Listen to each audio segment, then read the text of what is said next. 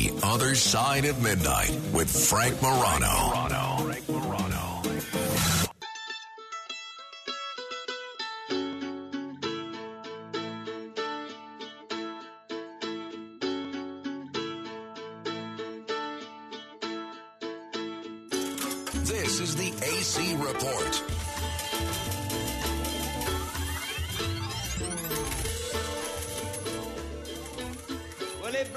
Chicken man in Philly last night. And they blew up his house, too. Down on the boardwalk, they're ready for a fight. Gonna see what them racket boys can do. Now there's trouble busting in from out of state. And the DA can't get no relief. Gonna be a rumble on the promenade. And the gambling commissioner's hanging on by the skin of his teeth. Everything dies, baby, that's a fact. But maybe everything that dies someday comes back. Put your makeup on, fix your hair up pretty, and meet me tonight in Atlantic City. That's right. It's time for our weekly look at the most interesting 48 blocks in America. And boy, oh boy, usually there's one big story out of Atlantic City, and uh, that is something worth talking about in any given week. This week, there are five or six huge stories which uh, some are just amazing to watch and listen to. Others have profound implications for all the state of New Jersey, all the region, and maybe even the whole country. It all begins with Denny Levinson, believe it or not. You remember Denny Levinson? He was on our program last week, and I asked him, I think it was maybe the first question I asked him. I asked him a very simple question. Denny Levinson, if you don't know, he is the county executive in Atlantic County, New Jersey. I asked a very simple question what does the county executive do, and what's the relationship between the county government and the municipal government? This is what Denny said at the time. Our founding fathers, in their brilliance, made, uh, felt, especially Jefferson, Jefferson felt that the government that is closest to the people is the best. So what they gave us was a government made up of four parts a federal government, state government, county government, and uh, of course, municipal government. They did not promise us efficiency. And this is where we are now. You have your state highways, you have your county high, uh, roads, you have your municipal roads, and you know the thing that used to frustrate people, and they say, "Gee whiz, I saw a snowplow going down my street with the uh, with the plow up." Well, that's because it was a county uh, truck, and mm. uh, that was a municipal street, or it was a state street with the uh, a, a, a county gone by it, and that's how it works. Unfortunately, we all do basically the same things, but mm. it's redundant. And in this state, New Jersey, which is probably the worst in the country because we hold on to this archaic idea of home rule that is every it... single municipality is responsible for itself, and uh, you can't. And that's why we have uh, 565 uh, school districts, and unfortunately, that's just the way things are. So, to that point, George Tibbitt is uh, the he's he's been on the show before. He is a, a, city councilman at large in Atlantic City. He happens to be white because everything in Atlantic City is always a racial issue, right? Uh, the mayor, Marty Small, just so you know, for the purposes of this discussion, he happens to be black. Danny Levinson, the county executive you just heard there, he happens to be white. Okay. Well, a few days ago, Tibbitt um, basically called for the gentleman you just heard, Atlantic County Executive Denny Levinson, to take over direct oversight of Atlantic City. Now, he said, quote, working closely with Governor Murphy, State Department directors, and the Atlantic City Council. Tibbitt's, Tibbitt's public comments were pretty measured. And he highlighted the, the city council's role would not be diminished. And he's concerned that the annual Atlantic City local and school purpose spending is more than a half a billion dollars per year. Tibbitt, uh, Tibbitt said, and he was talking to my friend Harry Hurley. He said Atlantic City is only 48 blocks. How can it cost more than half a billion dollars a year to run this city? It's unacceptable. Now, those are very reasonable questions.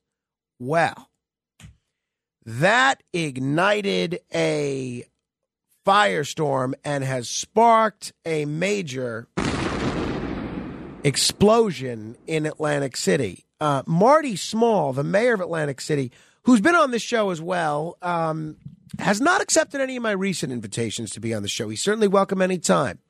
But he apparently he's very temperamental. He gets so upset with everyone, seems to really enjoy fighting with everybody. He um, held a press conference on Tuesday and he called uh, the city councilman George Tibbitt a racist during this hastily called press conference in direct response to Tibbitt's on air interview. Again, Marty Small is black and Tibbitt is white. and so here's a little bit of Marty Small from this press conference on Tuesday. Almost in tears, saying, I swear, this is the best administration that I've ever worked under, under 16 years. I swear I've never had a mayor that I can go to and all of that. You know why? Because his family got five jobs. But it was fine then, but now all of a sudden I'm a problem. And the bottom line, the reason that we aren't aligned is because you read your ugly snake head again. You can't talk about me. The people love me. The people are going to tell me. So the whole time we were working together, you were being the snake that you always were and you always will be. Ooh. Ooh. It, believe it or not, it got worse. Now, it's not just this thing that has gotten Marty Small angry with um, George Tibbitt.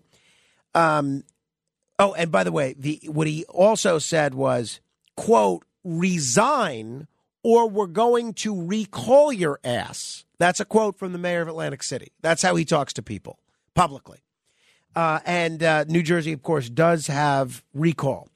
Tibbitt, who's been on the council for about 16 years, supported a Republican for a county commissioner seat covering Atlantic City over incumbent Democrat Ernest Coursey last fall. Coursey won anyway, um, is and he's Small's chief of staff. And uh, George Tibbitt, when asked to respond to resign or we're going to recall your ass, this is what he said He said, That's fine. I'm perfectly content if they want to recall me. I'll move on to the next chapter of my life. Whatever the citizens choose, I will accept. Strikes me as a very mature response. Now, keep in mind, these guys were allies, not 10 years ago, not 20 years ago, but two years ago. Small and Tibbitt are both Democrats, and they ran together on a ticket in 2021. But a recent feud resulted in Tibbitt's aligning with Small's critics. And Tibbitt said that um, Small is just overreacting to what um, to what what he said on Harry Hurley's radio show. He said it's a shame we shut the city down for a temper tantrum, all because I said I can't believe the city's budget and school budget is well over a half billion dollars for 48 blocks. Maybe it's time we get involved with the county with oversight since they do such a good job over there. Tibbitt said he believes representatives from the county know the city better than the state representatives do and could be more effective in oversight of the city's hiring, firing, contracts, and finances. He said, I was complimenting Denny Levinson and how well the county's run. I truly believe Denny Levinson has the tools to help the city. Marty Small also accused Tibbitt, who's white, of being racist and of working with, quote, four other disgruntled, irrelevant white men whom he did not name to try to destroy his administration. By the way, think about that that he mentioned specifically that these four guys are, are white. Imagine if the situation was reversed. And imagine if George Tibbitt was calling out Marty Small and saying he's working with four um, uh, disgruntled, irrelevant black men. How do you think that would play? But it's okay to invoke race to critique your opponents when the person doing it is black? Not in my book, is not.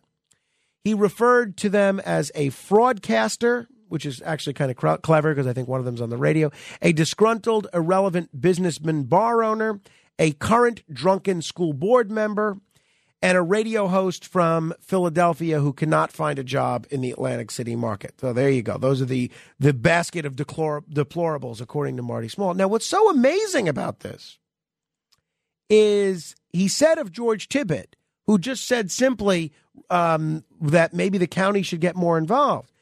He said, resign or we're going to recall your ass. But he said nothing about council member Hossain M.D. Morshed, uh, who has been indicted on numerous federal criminal charges. Morshed is expected to resign his council seat. He's been released on bail from prison under very strict conditions, placed by federal legal controlling authorities. And yet, Marty Small was asked to comment on him, this guy who's actually charged with voter fraud and obtaining false unemployment benefits. He didn't say anything.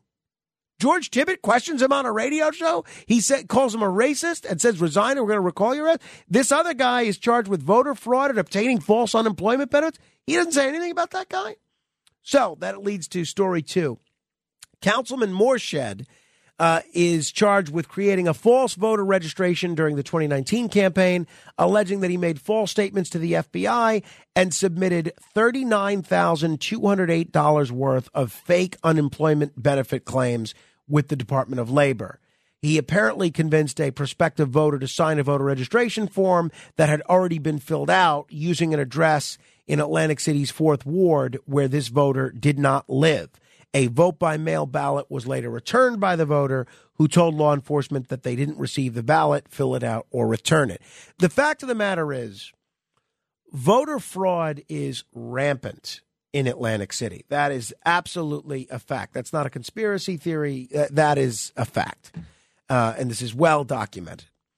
Uh, Mayor Small himself has been arrested uh, on voter fraud related charges. He was acquitted in his defense, which is rare for Atlantic City mayors. Most of them end up getting convicted, but he was acquitted. And that was before he was mayor.